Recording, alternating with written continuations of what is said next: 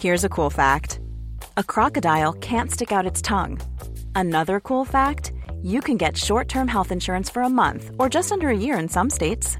United Healthcare short term insurance plans are designed for people who are between jobs, coming off their parents' plan, or turning a side hustle into a full time gig.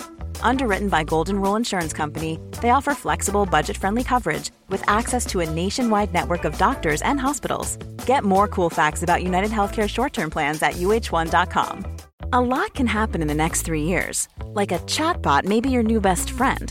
But what won't change? Needing health insurance. United Healthcare Tri Term Medical Plans are available for these changing times. Underwritten by Golden Rule Insurance Company, they offer budget friendly, flexible coverage for people who are in between jobs or missed open enrollment. The plans last nearly three years in some states, with access to a nationwide network of doctors and hospitals. So, for whatever tomorrow brings, United Healthcare Tri Term Medical Plans may be for you. Learn more at uh1.com.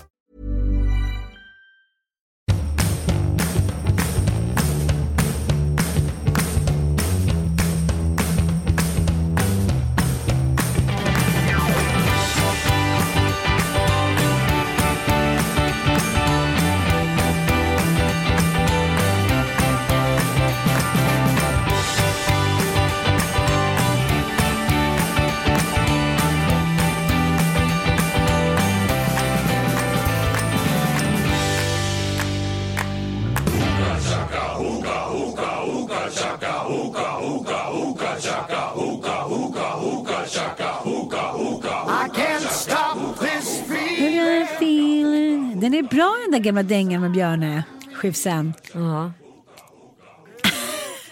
Jo men den är det. Jag kommer ihåg att jag lyssnade jättemycket. Då tror jag att jag hade den engelska skivan som hette Blue Swede. För de hette väl, Ja. de hette blå, De hette Blue Swede. de hette Blue Swede. Ja, Björn Skifs och hans band. Ja. Ja.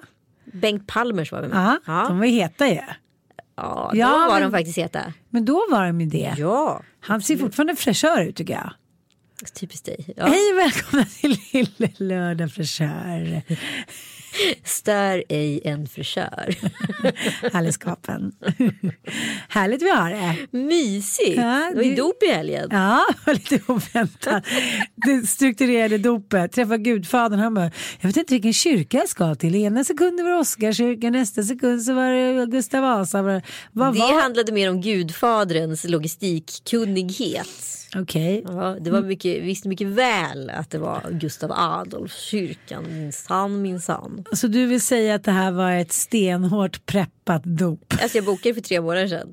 Okej. Sen var det då Kalle Schulman som skulle vara projektleider för det här. Det gick sisådär kanske man kan säga. Berätta lite kort om dopet. Nej, jag frågade Kalle då på Nej. fredagen. Jag började som en negation som ungefär vad heter han, Henke Larsson alltid gör. Mm. Nej, men eh, det blir eh, väl eh, bra. Nej, men då frågade jag faktiskt Kalle Schulman om hur har du tänkt runt dopet? För nu är det fredag och prästen har frågat mig massa frågor fast jag har sagt att det är du som är ansvarig. Han bara, vadå tänkt runt dopet? Ja, han ska ju döpas imorgon. Nej men jag har inte tänkt någonting. Nej men vilken tur för nu har jag i alla fall fixat en pianist. För det var någonting som du inte hade räknat med. Nej. Och sen så fanns det tydligen ingen riktig middag efteråt heller som var uppstyrd. Men det blev väldigt trevligt ändå. Ja, jättetrevligt. Jag tror att Kalle personligen skulle vilja liksom ha haft ett lite mer avancerat dop. Det här blev lite så här riva av dop. Personligen tycker jag att dop är den tråkigaste upplevelse som finns i de här kyrkotraditionerna.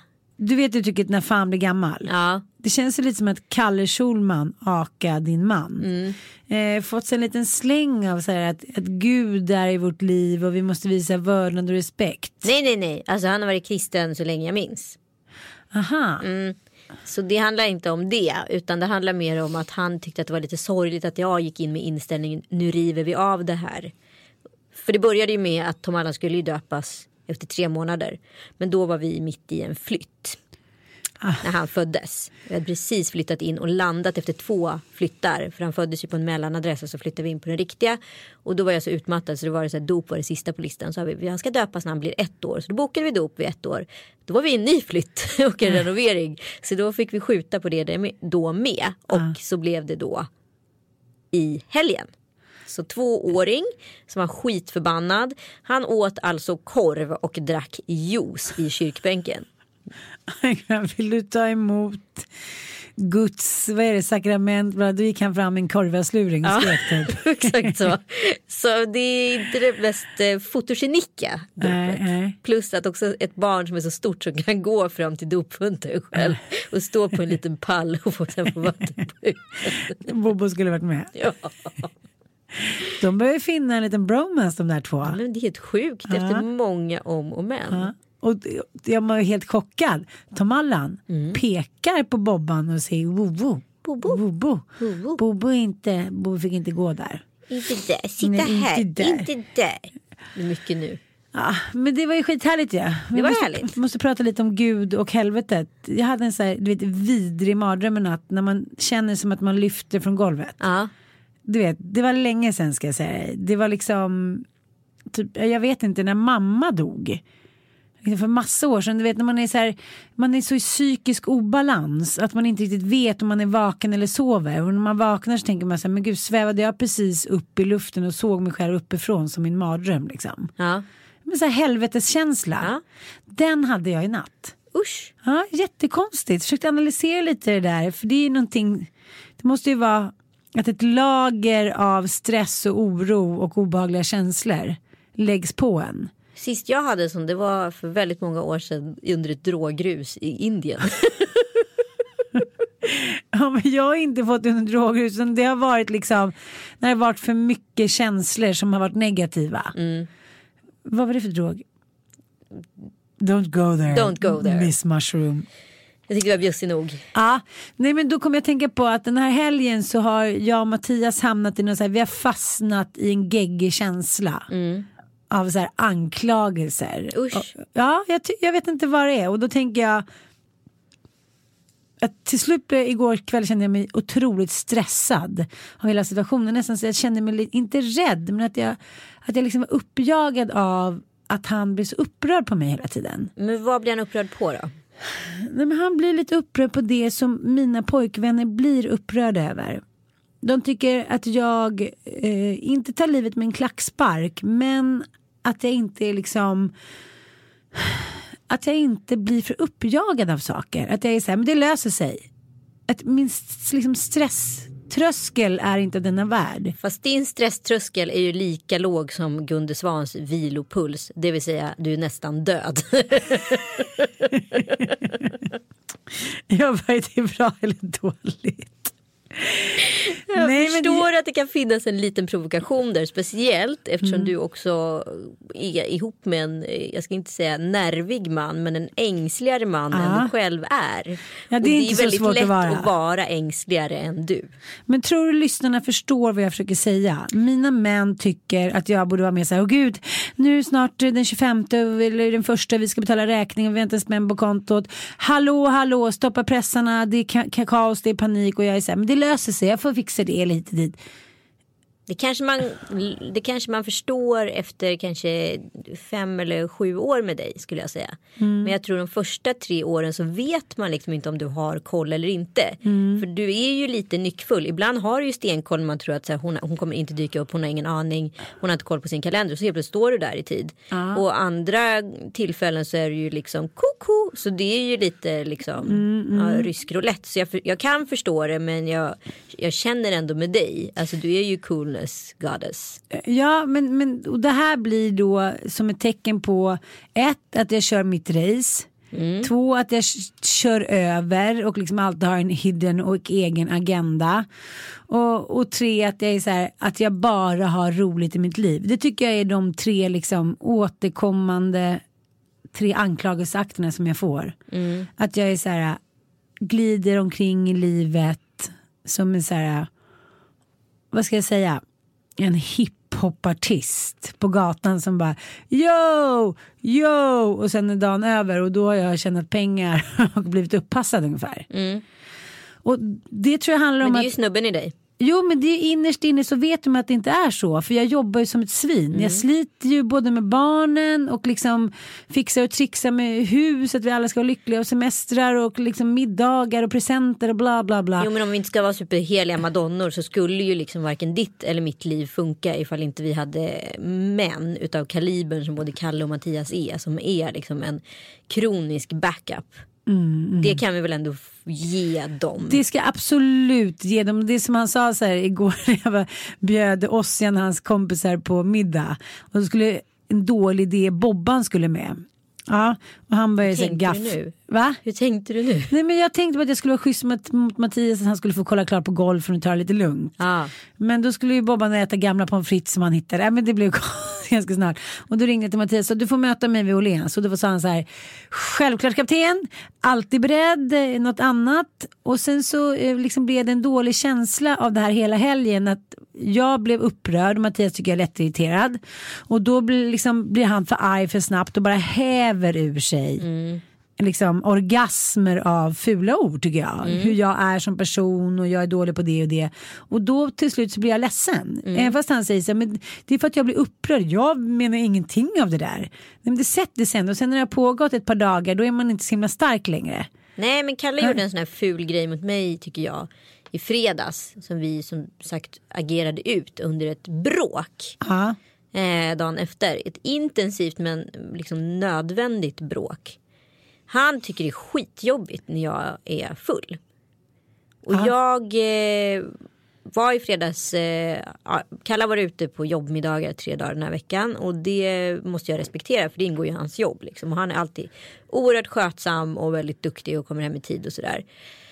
Ehm, jag har liksom jobbat, ja du vet hur mycket jag har jobbat, precis lika mycket som du och kanske lite till. Ehm, det har varit liksom 300 procent nu senaste veckorna. Vi håller ju på med mammor. Ja, nu får vi säga det. Ja, det är officiellt.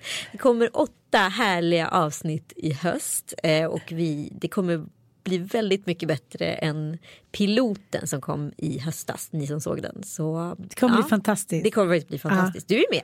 Jag är med. En väldigt rolig spermasketch som jag blev inskriven i. Ja, Avslöja inte för mycket. Nej. Det är mycket sex. Det är väldigt mycket Ja. sex den här gången. Det är bra. Ja, Det behöver vi. det behöver vi. Eh, nej men och då eh, sa jag så här, är det okej att jag går ut och tar ett glas med en kompis? Absolut, inga problem. Och du verkligen, tänk inte på att komma hem. Du, du behöver verkligen ta, ta lite, ha lite andrum. Jag bara, är du säker på det? För jag, det här är bara ett snabbt glas, vi ska bara ses en timme drygt. Han bara, nej, nej men det är ingen fara. Och sen så ringde jag vid åtta och sa så här, du det kanske blir lite senare än en timme. Eh, vi tänkte gå hem till min kompis nu och så, ja, han bara, du, inga problem, njut, ha det kul.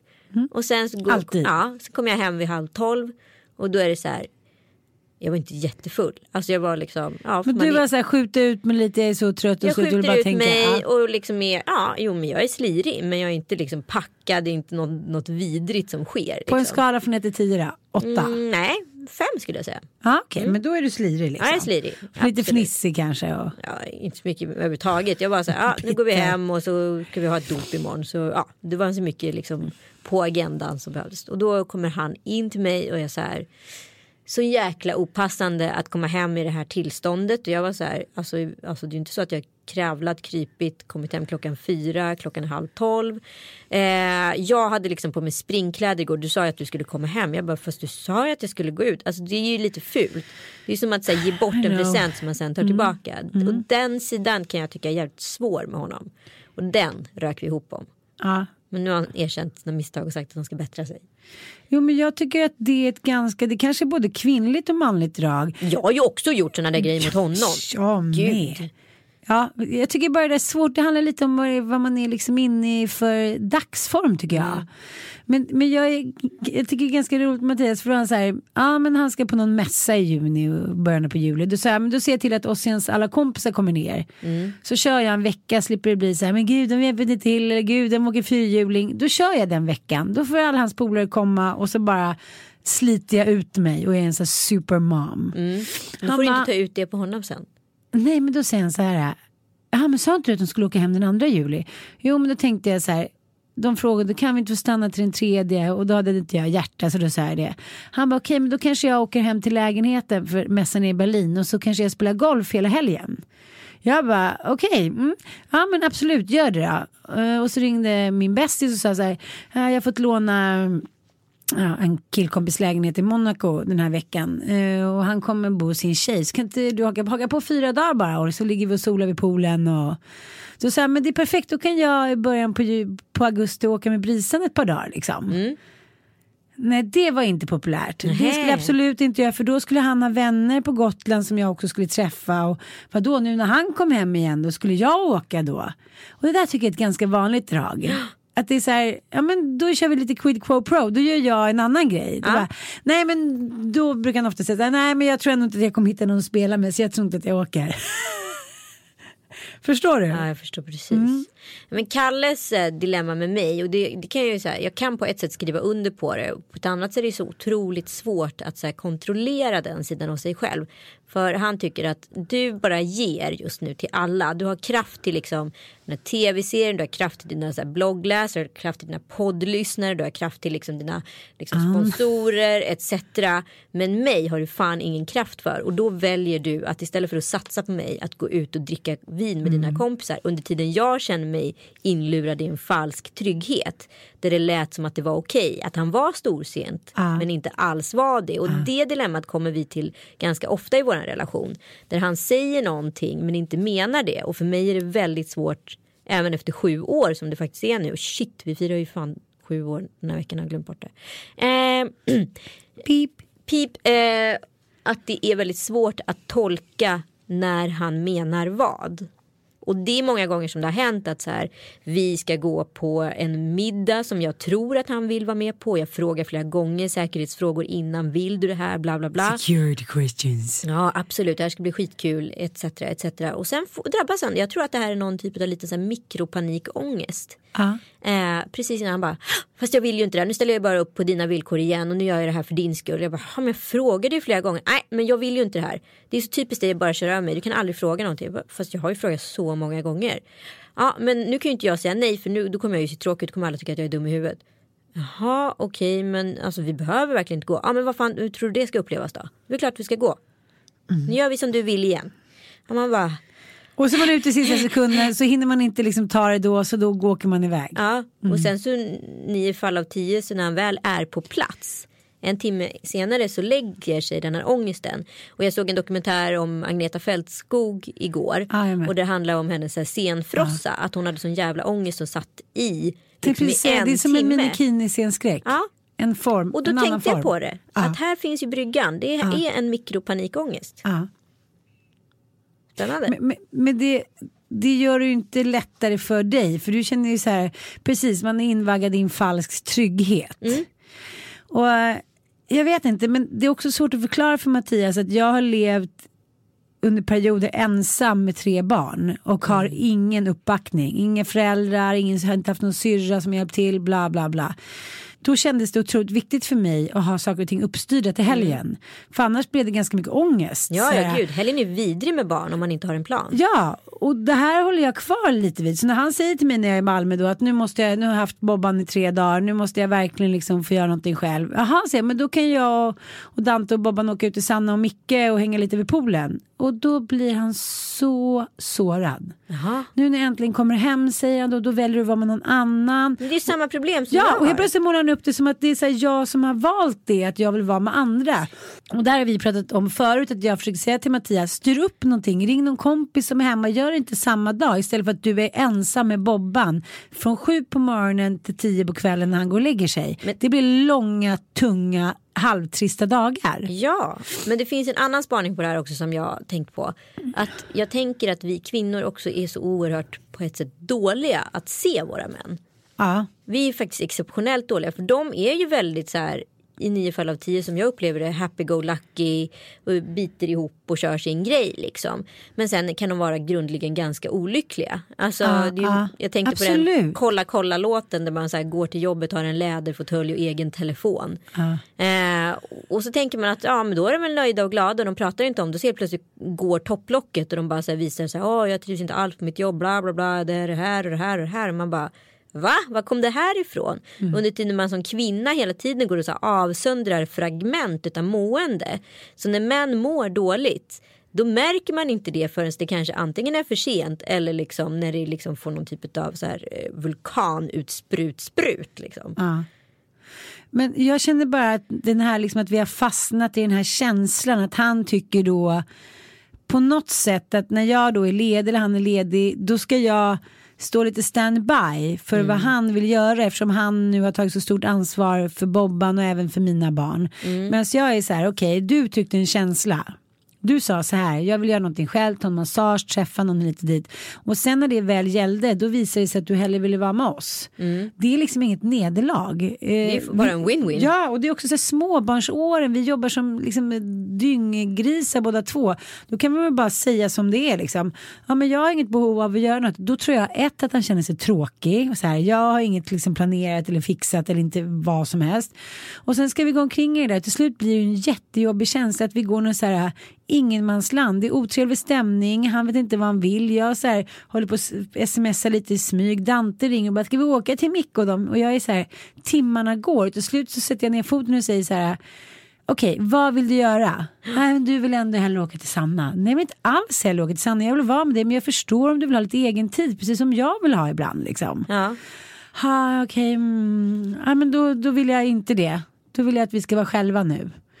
Aha, och då börjar, då börjar med det där hela tiden att jag har mycket liksom, så roligt på jobbet, jag blir uppassad och bla bla bla och han har det så kämpigt och då blir jag så här, nej nej, inte en upprepning av mina andra relationer att det ska bli så här, folk blir avundsjuka att de tycker att jag har ett härligt liv. Det handlar ju också om att jag alltid ser glaset fullt. Mm. Sen kanske inte liksom allting som jag gör är inte jätteroligt men jag har skapat ett liv som jag tycker är härligt och som, som passar mig. Men finns det någonstans i dig, för återigen till den mina teori att vi är dåliga på att se männen, ja. för att kvinnor upplever jag det som mm. många gånger har mer åsikter och kan, är mycket mer välformulerade mm. i dem än män. Men vi är också väldigt mycket mer egoistiska i våra känslor mm. runt män. Mm. Det är ofta vi, alltså vi speglar ju oss väldigt trevligt många gånger i den här offerkoftan som vi som kvinnor då 50% av befolkningen bär kroniskt. Ja. Så att vi drar ju de korten väldigt eh, högt. Det är alltså, sant. Det är ju rött kort direkt. Ja ifall det skulle vara någonting. Men då skulle vi i alla fall på Men vad skulle du göra för att kunna så här, möta honom och bättra dig? Alltså om du inte bara ja. ser till att det är brist få hjälp på dina män. Vad skulle du uppleva som skulle du göra jo, om men Vi pratade bättre? om det för sen så gick ju topplocket igen när vi pratade om sommarsemester för nu vill han byta semesterveckor för att hans kompisar skulle komma till Gotland. Till slut var jag bara så här okej okay, whatever you want vi gör så. Mm. Och sen så då började jag känna obehagskänslan. Det så här, jag, bara, jag blev faktiskt lite rädd förut när du fick ett utbrott. Det, det kändes, no, sure, bla bla bla. Jag bara, men gud vad du förminskar mig. Nu går vi och lägger oss. Och så låg vi i sängen och så är det bara så här vidrig stämning du vet. Mm. Då sa jag så här, nu får vi prata om det här. Så, så sa jag det här som var så himla hemskt att säga. Jag bara, kanske är, är det så här nu. För alla liksom relations ja, psykologitermer och liknande så är det så här, mellan två och tre år efter man har blivit pangkär i varandra, kanske bildat familj, då utkristalliserar sig om man passar ihop eller inte. Eller om det bara var så här att man fick en passion och sen så kanske inte utvecklades något mer för man inte var tillräckligt lika. Och då sa jag så här, men gud älskling det kanske är så här att vi eh, kämpar på och det blir mycket tjafs och hit och dit och missförstår varandra och vi fastnar i den här känslan av att liksom du känner dig förbisedd och utnyttjad och jag känner så här, men gud var bara lite glad. Vi kanske helt enkelt inte passar ihop så himla bra. Gud vad du låter som att du är snubben här och han är tjejen. Det här låter som ett tvärtom scenario. Gör det? Ja. Ja, men då sa han så här, det spelar ingen roll om vi passar ihop eller inte, du kommer få stå ut med mig resten av livet. Det var ju gulligt. Det var gulligt, jag sa okej, okay. och sen så började vi verkligen prata om det, att jag sa vad jag kände och han sa vad han kände. Han sa så här, för mig känns det som du alltid har en egen agenda. Mm. Ja, och eh, du ser inte riktigt vad jag vill liksom. Eh, och då blir det så att du är så himla stark så jag bara sådär hakar på lite och vet inte riktigt vad jag vill. Nej men det säger Kalle med till mig, att så här, ditt mitt stora hot i vår relation det är ju din fri, frihet. Alltså du är så stark så att du kan ju lämna allt. Mm. Och det tror jag är jävligt jobbigt att leva med. Det tror jag med. Och liksom, den känslan finns ju också där att så här, inte en gång till tänker jag liksom bli kuvad. Men så sa han så här, alltid när jag pratar i telefon då ska du hålla på och negga. Du blir skitirriterad snabbt som när du skulle ut till Ulriksdals slott jag åkte fel. Du blir så här, men ah! Så jag är hela tiden rädd att göra fel. Sen sa han massa grejer och han bara, jag får oftast göra de tråkiga grejerna och du gör de roliga grejerna. Så att, liksom, vi pratade om massa grejer och idag kändes det så otroligt mycket bättre. Ja men det är bra. Och sen så undrar jag också så här, för ibland kan jag känna själv att jag är liksom för transparent. Ja. Alltså jag vill väl men det blir fel. Alltså att man blir man skapar ett drama utav ord som inte är nödvändigt. Alltså visst ska en partner veta allt men det handlar mer om formuleringen. Hur man tar sig dit. Och ibland blir man ju ganska så elak omedveten. Kanske som man skulle prata om eh, sin respektive med en tjejkompis ungefär som du och jag Ja, sitter och gör just nu. men, Som ingen hör. Alltså, som det ingen är mellan oss bara. Nej men och då, då är det ju liksom lätt att man, eh, att man här, säger saker som eh, ja, kan skada snarare än att bygga. Och där, där tycker jag är sjukt svårt Ja. att liksom dra en vettig gräns. Absolut. Jag blir Men- bättre på det men jag är fan inte bra. Nej men jag förstår, det är svårt att vinna mot någon som ändå är så här, "Ah, ja men då hittar jag på något annat. Eller, men just det här att fastna i en känsla, jag har läst på lite om den liksom, psykologin då. Det är, det är ju bara en känsla, det är ju inte på riktigt. Man kan ju alltid ändra känslan. Exakt. Och då blir man Det lite finns så här, ingenting som betyder att man är konsekvent i en känsla Nej, heller. nej. Och då blir det lätt så här att män är så här, men gud nu hamnar helt plötsligt mitt liv så här. Jag har ingen liksom, frihet, jag har inte del det. Fast jag sitter inte som en bromskloss. Nej. Så här, ta din frihet, vad är det du vill göra? Nu, så- så att jag känner lite att kvinnor hamnar i en roll av att vi ska, så här, ska liksom underhålla familjen på något sätt. När de vill så ska vi se till att det händer härliga grejer. Men sen så när vi väl har gjort det och det inte passar då är det också fel. Så jag tycker det är svårt att veta vilken nivå man ska ligga på. Ja, men jag står ju fast vid mitt ord där. Att som jag upplever så upplever jag att man blir lite hårdare för varje barn man får. Alltså i köttet och liksom ja men quite fucking tough. Under tiden män mjuknar. Eller så har män varit mjuka och vi bara blivit hårdare. Jag vet inte. För att jag upplever att våran relation har liksom rollerna bytts av och det gjorde det redan förra sommaren och det tog ett tag för mig att definiera vad det var som hade skett. Det var en uppenbar transport inom på något sätt. Och det var nog att jag blivit hårdare. Och kanske upplevs kallare enligt honom då. Han har blivit mjukare. Jag upplever honom vekare. Ja. Och det, så jag tror att det där kommer fortsätta. Av vad jag ser. Ja, men så att, bäst... Gud vad kul. Måste bara prata lite om Store lördag. Folk blir så, Ja. Jag har sett lite så olika liksom, referenser på det här. Att vissa tycker att vi är objussiga och, och liksom, att vi så sparar goda grejer till Store lördag och så här. Och så ska inte alls upplevelsen vara. men så är här det ju inte. Nej, nej, nej. Det här är poddar med olika eh, vinklar helt och hållet. Och framförallt så kommer vi börja utveckla Store lördag till liksom lite mer av en eh, upplevelsepodd, en Mm. Intervjupodd. Det kommer ni få höra, men det kommer absolut inte profitera eller konkurrera med Lille lördag. Nej. Be sure. Men tack för era liksom, eh, åsikter och er feedback och vi eh, funderar på det där. Eller vi ska ordna, fixa till ännu mer så att det blir två helt olika poddar. Precis. Men det är får- inte gjort i en handvändning. utan Man måste känna av vad det är, vilket håll man ska gå. Ja, Rom byggdes man- inte på en dag. Nej, och därför behöver vi den feedback också. Vara så här, vad, vad mer kan man behöva ha utav Mm. oss? Tänker jag. Det kommer ju faktiskt en liten show. Senare i Ja, höst. så roligt. Ja. 17 december. Senare i höst, det är för fan vinter. Mm. Ja. Jag måste få föda först. ja. Och jag lovar er att ni inte kommer bli besvikna. Det finns ett riktigt roligt upplägg för den här kvällen. Men vadå, du, nu är du jättehemlig som att vi ska göra det i ditt garage, typ Nej, Örebro. men vadå ska vi avslöja för mycket? Vi har ju redan liksom. Mhm, mhm. Ja, okej. Det kommer vara bra namn där. Det kommer vara mycket rolig humor. Det kommer vara lite sång. Det kommer vara massa podd. Men framförallt ska det vara underhållning för er. Och det ska vara på Intiman i Stockholm. Just det. Ja, vi återkommer om det där. Som ni märker är det i vår linda. Exakt. Jag måste bara säga, på väg hem från Malmö nu där jag är hela tiden och spelar in en liten tv-serie så läste jag en intervju med Zlatan. Ja. Vad bra, för jag ska också prata om Zlatan. Aha, men det är ju mitt frikort. Jag hatar det uttrycket men det är ändå mitt frikort. Ja. Eh, Jag ty- liksom, här tycker jag han är så här, men så, det är kanske för att vi har lika stora näsor men det är något. Men han har ju storkukslugnet. Ja, Han har ja, ju det. Ja, ja, det. Patenterade storkukslugnet. Ja. Jag brukar skämta med Mattias jag älskar ju Mattias ansikte. Jag tycker det är så, så proportionerligt och så här, det är så gott. Han ser så god ut. Ja. Men vi fastnar ju ofta för att min näsa är så stor. När vi ska kyssa så blir det så här. Han bara nu är ni i vägen igen. Då tänkte jag om jag Zlatan hade fått barn. Mm. hade ändå blivit bra. Du fått väldigt stora näsor. Ja, det är bra. Ja, men då skrev han så här i alla fall som var så himla roligt att innan jag gjorde Volvo-reklam så var det ett medelstort företag. Sa det? och så Zlatan-effekten. Och så frågar den här eh, journalisten då, eh, så här, ja, precis när jag fyllde 50 så fick jag diagnosen ADHD. Du har också väldigt mycket energi, det händer grejer och du har svårt att styra din impuls. Och så här. Har du fått någon diagnos? Ja, jag har fått eh, eh, Zlatan-diagnosen.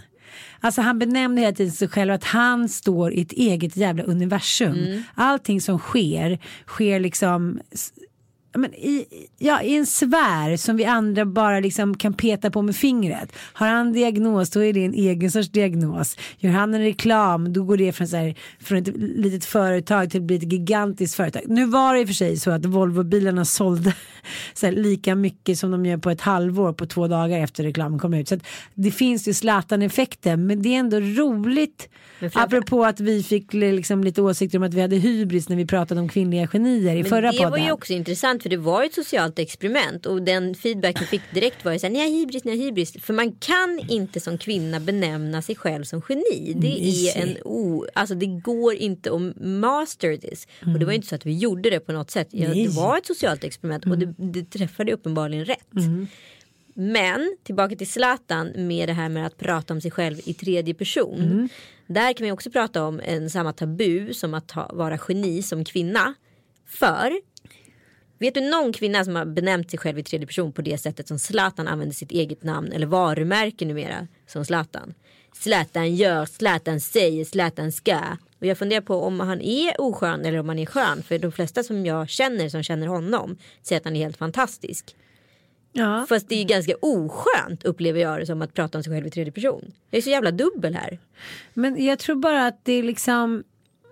Jag tror att myten om honom själv även liksom blir för stor för honom att ta in. Så han måste flytta Ja, objektet Zlatan ifrån Ja. sig för att hantera det. Ja. Då undrar jag om det är samma sätt som Bill Skarsgård jobbar när han är ute och raggar. Ja. Det här var ju ett par år sedan. Men Bill Skarsgård är ju mitt frikort då. Jaha. Oh ja. Hade ingen aning om. Men gud ja. Pojkespoling. Fan vad söt han är tycker jag. Ja, han är riktigt söt. Men han gick fram till ett par väninnor till mig i alla fall. På gubbrummet på Spybar som är själva vippen inne på Spybar. Och sa så här, vill ni två ha en trekant med Bill Skarsgård? Så häng på nu. Lite som att han hade skickat ett sändebud. Ja, fast det var i sin egen uppenbarelse. Men du vet, jag blev Intressant. ändå så här, fan, den lilla tiden i livet jag var singel mellan liksom mitt ex och Kalle i vuxen ålder om man säger så. Tänk om jag hade haft pondusen att säga det. Skulle ni vilja ha en trekant med Anita? Så kommer ni med mig nu. Nu skulle du kunna säga det men nu får du inte säga Nej, jag vet! Så jävla Skulle det. ni vilja ha en trekant med Anita Schulman? Men gick de hem honom? Nej, de gjorde inte det. De nappade inte på den. De tyckte att den var lite charmig men eh, de var inte supersugna. Ja, men kan vi inte prata bara en kort stund om trekanter? Mm, absolut. Det är ändå så här, ja, men något som många faktiskt har testat. Ja, jag har testat. Ja men det har jag med. Ja, men det vet jag. Ja, men det eh, leder ju ofta till så här ond bråd död tänkte säga. Det leder ibland till liksom någonting bra och ibland till liksom svartsjuka och mm, katastrof. Ja, Liksom. men det beror ju på vad man gör. Om man är singel och gör med två random dudes. Ja. Eller två random girls. Precis, whatever, Då precis. spelar det ingen roll. Ja. Då är det ingen fara. Men gör man det i en relation så blir det problem. Ja men jag hörde en bra teknik Mhm. som tillämpades eh, när vi var, ja, när jag sitter i Malmö och har liksom lite tid över för en gångs skull. Då berättade en tjej att hon hade frågat sitt ex när hon var ihop med honom, när hon var ute och träffade hans ex som var bisexuell. Aha. Och då tänkte hon det här är ju den bästa trekanten för eh, det är ju ett ex så jag behöver inte vara svartsjuk för det är över. Nej. Hon är bisexuell. Ja, perfekt. Ja. Så då hade hon sagt, kom häng med in på efterfest. Bla, bla, bla. Så hade hon gått in på en bar själv och bara, jag ska bara ringa en taxi. Så hon svep typ två shottar och sen hade de åkt hem till hennes kille då. Som var hemma och så hade det varit så här, ah, vi ska efterfest. Och sen hade hon, ja sen hade de haft en trekant. Ja. Och så vaknar man ju upp såklart, man nyktrar till lite, man är så här, gud vad hände? Och så sa hon så, så låg jag och väntade på den stora ångesten. Den kom aldrig. Är det sant? Ja, så det kanske ändå var, för de gånger jag testade då har det varit med pojkvän och sen så har det inte, den ena gången gick det i och för sig bra men den andra gången blev det katastrof för att jag var så kär och nykär och liksom du vet det blev ju bara Ja, men det tyckte jag ändå var ett bra trick om man nu ska testa det. Nu har jag en tjejkompis som hade ett bisexuellt ex. Ja. Alltså hon hade tidigare varit ihop med en tjej.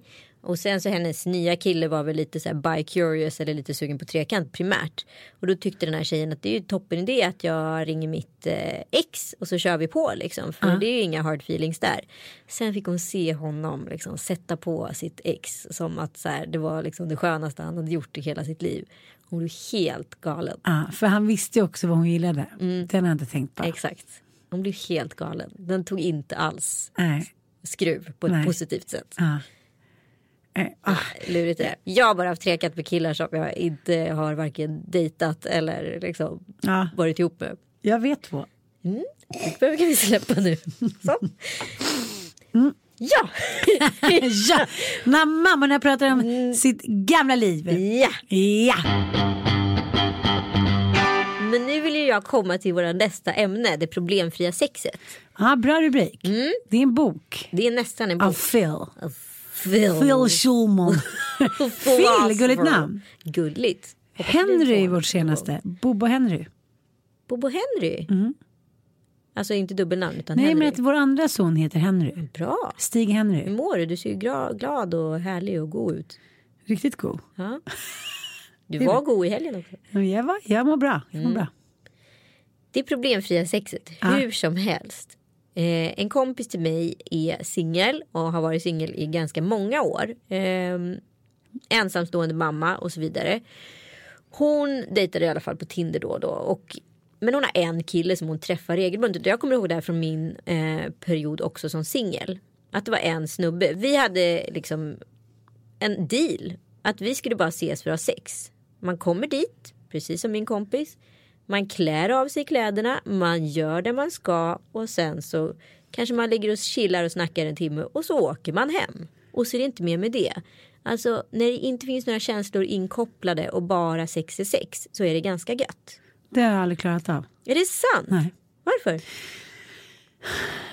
Nej, jag vet inte. Liksom, jag kan inte särskriva sexet från känslorna. Jag tycker inte att det blir intressant om det inte finns en möjlig väg in i kärleken. Men vad då har du inte bara känt det? Ibland vill man bara ha det liksom rent köttsliga. Man Jo, men inte det är klart att jag har andra. dragit hem någon kille, gått hem till någon kille som jag tänkte att det här kommer aldrig bli något mer. Ja men då så träffar man ett bra sex. Jo, jag vet, men du pratar om som en återkommande inslag i ens vardag. Ja för att man har hittat en en, KK. bra Ja, sexmatch. en KK pratar du Ja. om nu. Nej, det har jag aldrig gjort. Man har hittat en åtta på en skala av tio. Alltså det är liksom det perfekta sexet på något sätt. Om inte två ligg räknas. Nej, ja, nej. nej det ska Nej. nog vara mer. Det ska nog vara liksom- Tio minst. Ja, man kanske åtminstone ska ses i alla fall fem gånger. Men vadå, du pratar om uttryck, ett, ett, liksom uttryckligen att det är ett KK. Ja. Men, då, då, men då måste det väl, om, om det uttryckligen är ett KK, pågår inte den relationen under ganska lång tid då? Fem ligg? Nej men du, du undrar någon nedre gräns. Ah, okej. Två gånger räknas ju inte utan snarare fem gånger. Det känns som att jag fabulerar nu. Det måste jag ju ha Det är väl klart du har haft det. det. är Ja, ja, ja, huvudet. men jag har inte haft liksom någon så här, som vissa har att det pågår i åratal. Att så fort man liksom inte hittar någonting då kan man ringa sin KK. Men det har jag haft. Som en, liksom en ganska så här, trött sommarkatt som så stryker runt husknuten. liksom, och så bara har man ringt alla på listan. Och Ja. så bara, ja jag ringer väl honom då. Nej, nej. Men det är för fan som att käka så här potatis och fläsk. Jo, men ibland är man väl sugen på det. Ja, en bukfylla fast med sex. Kan vi inte den här podden få heta en bukfylla sex? Men du menar att du använder sex som en bukfylla. En bukfyllesex. Ja. Det är lök, potatis och sås och du liksom är lite mätt och du lägger dig och somnar. Ingen... Istället för att jag går liksom hem Istället för att jag går på fine dining så går jag direkt till korvmojen och är ganska på arslet och får i mitt liksom what I need och så åker jag hem. Men du tycker ändå att det har gett dig någonting? Ja men alltså absolut under de där åren när man bara så här, traskade runt inte riktigt vem man var själv. Man visste inte vad man gillade sexuellt och så hittar man någon snubbe som så här, gillar ungefär samma saker som en själv och så bara ah, så kan man väl lika gärna ligga då med någon som tycker att sex är lika kul som en själv på det sättet. Jo men du har inte initialt tänkt att du tror att det kan bli någonting utan det har redan från början varit så att det här ja. kommer. Okej, okay, det har jag aldrig gjort. Alltså väldigt olika personligheter på alla sätt och vis. Det enda som funkar ihop var våra kroppar. Ja. ja. Och det funkade i alla fall. Som en stray cat ungefär. Ja. Men du vet när man ska ligga med någon och man direkt inser så här, det här kommer inte bli så bra och så börjar det juckas och så juckar man i otakt. Precis som att man liksom går i otakt med vissa människor som man inte riktigt synkar med. Ja. Annars liksom så om man passar ihop då är det som att man direkt följer varandras linjer. Ja, Förstår du vad jag menar? Ja, men man är helt strömlinjeformade. Ja. Det är bara så här, allting klaffar. Ja. Ja, men för grejen är, jag tycker det handlar väldigt mycket om, det pratar man sällan om när det kommer till sex. Mm. Att man är i synk. Alltså det handlar ju om att man så här, känner samma saker, är, gör samma grej. Liksom. Du Mm. förstår utan att jag ska behöva tala om för dig vad jag vill och tvärtom. När jag gör det här eller det här. Mm. Det är härligt. Det är faktiskt jävligt gött. Måste prata om att jag har så många killar. Och att det nu är vår och det har kommit någon ny så här, våg av anmälningar, sexuella trakasserier, våldtäkt dit och dit. Och jag måste ju prata i alla fall med min äldsta kring det här. För att det händer ju grejer. Det gör det ju verkligen. Och jag vill inte att han ska hamna i klaveret för att han är oaktsam. För han, precis som att tjejer kan vara gränslösa kan killar vara gränslösa. Och jag ska liksom försöka prata med honom på ett feministiskt sätt utan att det blir fel. Att det låter så här, det finns tjejer där ute som kan sätta dit dig. Så vill jag ju inte säga. Nej. För du berättade om några kompisar till dig. Det var en ganska prekär historia. Ja men det var ett par kompisar till mig, eh, faktiskt två olika fall. Men båda grejerna har skett på en, en, vad heter det, en konfirmation och en grej har hänt på en, liksom en skidresa. Och då är det, ah, det var det några stökiga fester eh, som det kan vara i sån miljö. Och eh, jag minns det här själv från när jag var liksom tonåring. Att så här, vissa brudar var ju jättegränslösa och så här, näckade tidigt på kvällen. Sprang runt naken på festen. Man sprang och försökte skyla. Så här, den där stackars kompisen med kläder för hon ville absolut vara naken. Och så gick hon och så här, slängde sig på någon kille i någon soffa. Och så, det var inget egentligen konstigt med det. Alla är ju olika på fyllan och vissa är ju väldigt gränslösa. Och så helt plötsligt hamnar hon i så här killarnas säng. Och så kunde det hända, hända lite funky grejer där. Och hon kanske på morgonen när hon vaknar inte alls var lika pro det där som hon var dagen innan. Eller kvällen innan om hon ens har ett minne av det. Och då kan det ju skammen bli oerhörd. Och det kunde ju vara rent av så här traumatiserande för henne. Hur som helst så har då de här tjejerna fått panik på morgonen och då anmält de här killarna för våldtäkt. Även fast de liksom har till och med bytt rum, det finns ingenting som har skett etc. etc. Vad jag vet. Sen har de här anmälningarna dragits tillbaka men det som har hunnit starta upp är ju liksom både en, en eh, att du har suttit i häktad i kanske tre dygn, att du fått en soc-utredning och så vidare. Och det är väl bra att det slutar på, i liksom in a happy way. Men fan vad jobbigt fram till dess. Och man måste typ lära killar idag att så här, akta sig för den typen av situation också. Det är ju något nytt mot när vi var små. Ja men då skulle inte ens det här komma på tal utan då säger what happens in Vegas stays in Vegas. Ja, som tjej tänkte man inte ens att det fanns någon möjlighet att anmäla sig vare sig det hade hänt något på riktigt eller ingenting. Nej men också så här, vad, alltså min perception av vad en våldtäkt var. Det var ju liksom en tjej som blev liksom gravt utnyttjad. Jag kommer ihåg att det var en sån här Stureplans eh, rättegången, kommer du ihåg den? Ah, ja, ja. Med killarna som hade kört upp en fjärrkontroll ah. i Snippedippi och det var mm. verkligen vidrigt på alla sätt och vis. Det var min ungefär eh, perception av vad en våldtäkt var. Alltså ingenting under den skalan. Idag är man ju väldigt glad för att man vågar och gör och kan anmäla. Samtidigt så handlar det om att man så får agera varsamt runt det här. Man får inte utnyttja systemet åt något håll, det vill säga. Nej, men jag är ändå så jävla glad för det där att det här skärps till. De här lagarna skärps till för varje år så kommer det liksom en skarpare lag. För det är ju så här att män i alla tider har kunnat göra lite vad fan de vill med kvinnor och vi har tänkt så här det är vårt eget fel eller ja, det här var väl inte så mycket och jag jag har så många minnen från min tonårstid när killar gått över gränsen när jag har varit så här, jaha okej, okay, bara, men liksom en knivsudds sista chans kommit därifrån liksom. Ja. Man har Ja, så varit på en efterfest och bara, jaha nu var det låst överallt, okej, hehe. Jag har varit hemma hos någon som har träffat lite som tycker så här, nu, nu i min egenskap av man så har jag makt över dig och nu vill jag utnyttja den. Jag och Mattias pratade om det där helgen, att det kommer någon ny statistik om att var tionde man i Sverige har gått till prostituerade. Ja, just det.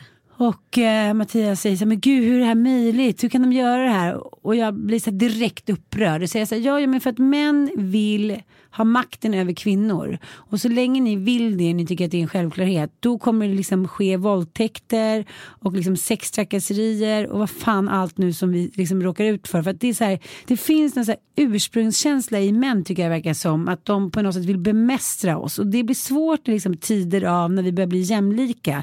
Det gör väldigt många män rädda, så det här är ett sätt att visa makt på. Jo, men du har fem söner snart då Om någon av dina söner skulle bli anmälda för våldtäkt. Skulle du förutsätta att eh, de hade gjort det och skulle du agera därefter? Nej, men jag och mitt ex, vi har ju lite olika liksom, sätt att hantera på när man får reda på saker om barnen. Jag dömer ju ganska snabbt så här, men gud vad har han gjort nu och liksom, nu måste vi ta tag i det här medan mitt ex är så här, ta det lugnt nu, liksom drama queen. Nu väntar vi tills vi får veta vad som händer. Och där är han skitcool, liksom, även om det gäller att någon rektor hör av sig. Han säger så här, vet du, jag pratar med min son, eh, det är två olika stories, ni får komma fram med bevis, ni får säga vad som har hänt, ni får göra liksom, ni får ta reda på. Han dömer aldrig, jag dömer nog ganska snabbt. Ja, men om din son då sitter häktad i tre dygn. Hur skulle du känna? Hur skulle du må som person? Nej, det skulle vara helt vedervärdigt. För jag skulle känna så här, om det nu skulle vara så här, då har jag misslyckats totalt med att liksom översätta det som jag tycker att vår familj och våra värderingar och vår, liksom, vad det ska grundas på.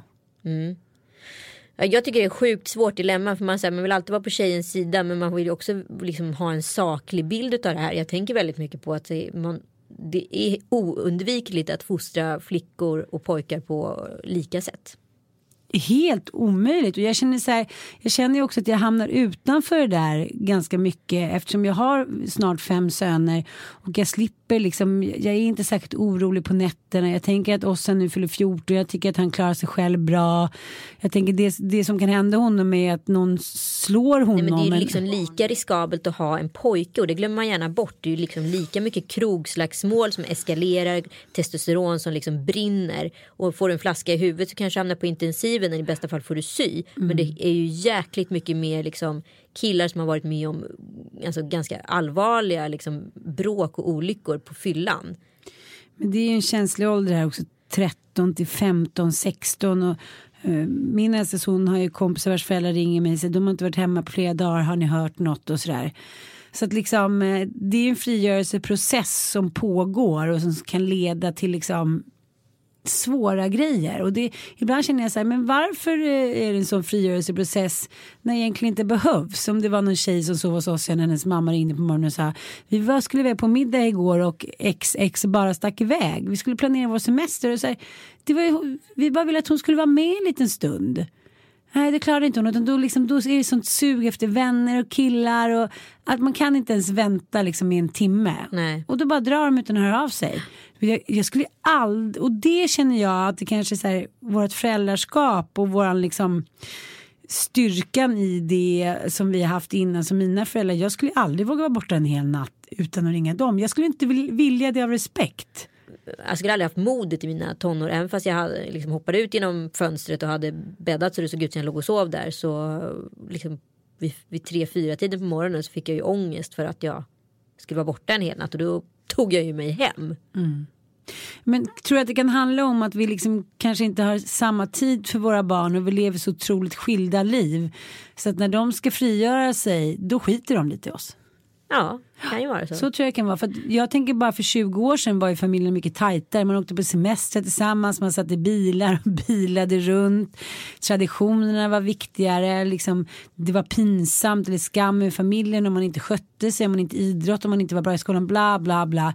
Det var ett mycket större och starkare socialt tryck tycker jag. Eller inte tryck, det var bara det att man man ville fortfarande så här ära sina föräldrar. Så tycker inte jag det känns på samma sätt längre. Både och skulle jag säga. Det beror på vilka så här, familjer och allt möjligt. Men jag tycker också att det är en väldigt stor skillnad på att vara, från, för i mitt fall, i alla fall liksom lantis och ha vuxit upp i en liksom lantmiljö. Mot att så här, ha en väldigt väl medveten femåring redan. Som tycker, jag tycker hon har bättre koll än vad jag hade när jag var typ tio på saker och ting. Och så storstan och liksom bli street smart och liksom veta att bilar kommer från höger och kör fort. Liksom. Mm, alltså, mm. Allt sånt. Men där har du Tom Allan som kompenserar. Oh, där har jag Tom Allan. Så han var i och för sig väldigt stabil uppe på det där taket som vi satt och käkade på i lördags. Bobo, Bobo fick inte gå in där själv.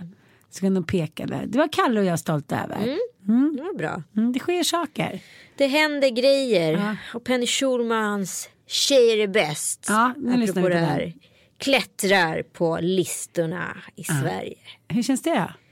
Nej men det känns bra. Jag tycker det känns bra. Eh, Penny har stått på sitt rum och sagt lite roliga grejer som Universal har plockat upp och gjort en låt av. Det är fantastiskt och det är ett positivt budskap och vad fan, det är väl inget fel att peppa tjejer, unga tjejer. Och kollar man på hashtaggen Penny Schulman eller tjejer är bäst så kan man ju se resultatet av det här.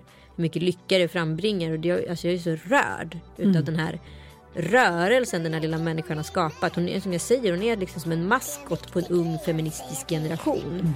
Och det är väl inget dumt att lära sig att tjejer är bäst. Men killar är också väldigt bra. Så är det. Men tjejer är bäst. Nu ska vi lyssna lite på Penny Schulmans nya superhit. Tjejer är bäst. Nu kör vi! Studentflaken gungar! Heja Penny!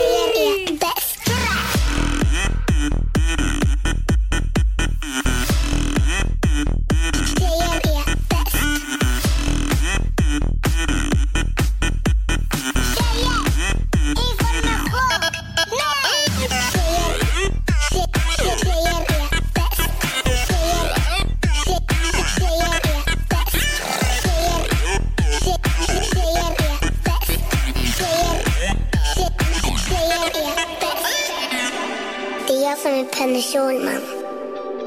Jag gillar pojkar, men inte när de pratar så mycket.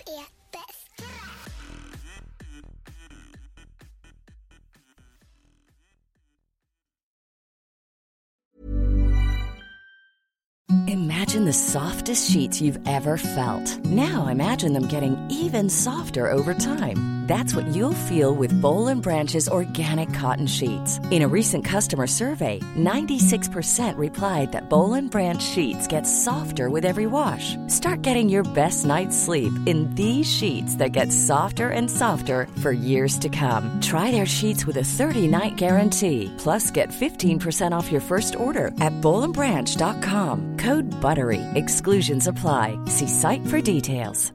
Planning for your next trip? Elevate your travel style with Quince. Quince has all the jet setting essentials you'll want for your next getaway, like European linen, premium luggage options, buttery soft Italian leather bags, and so much more. And is all priced at 50 to 80% less than similar brands. Plus, Quince only works with factories that use safe and ethical manufacturing practices. Pack your bags with high-quality essentials you'll be wearing for vacations to come with Quince. Go to quince.com/pack for free shipping and 365-day returns.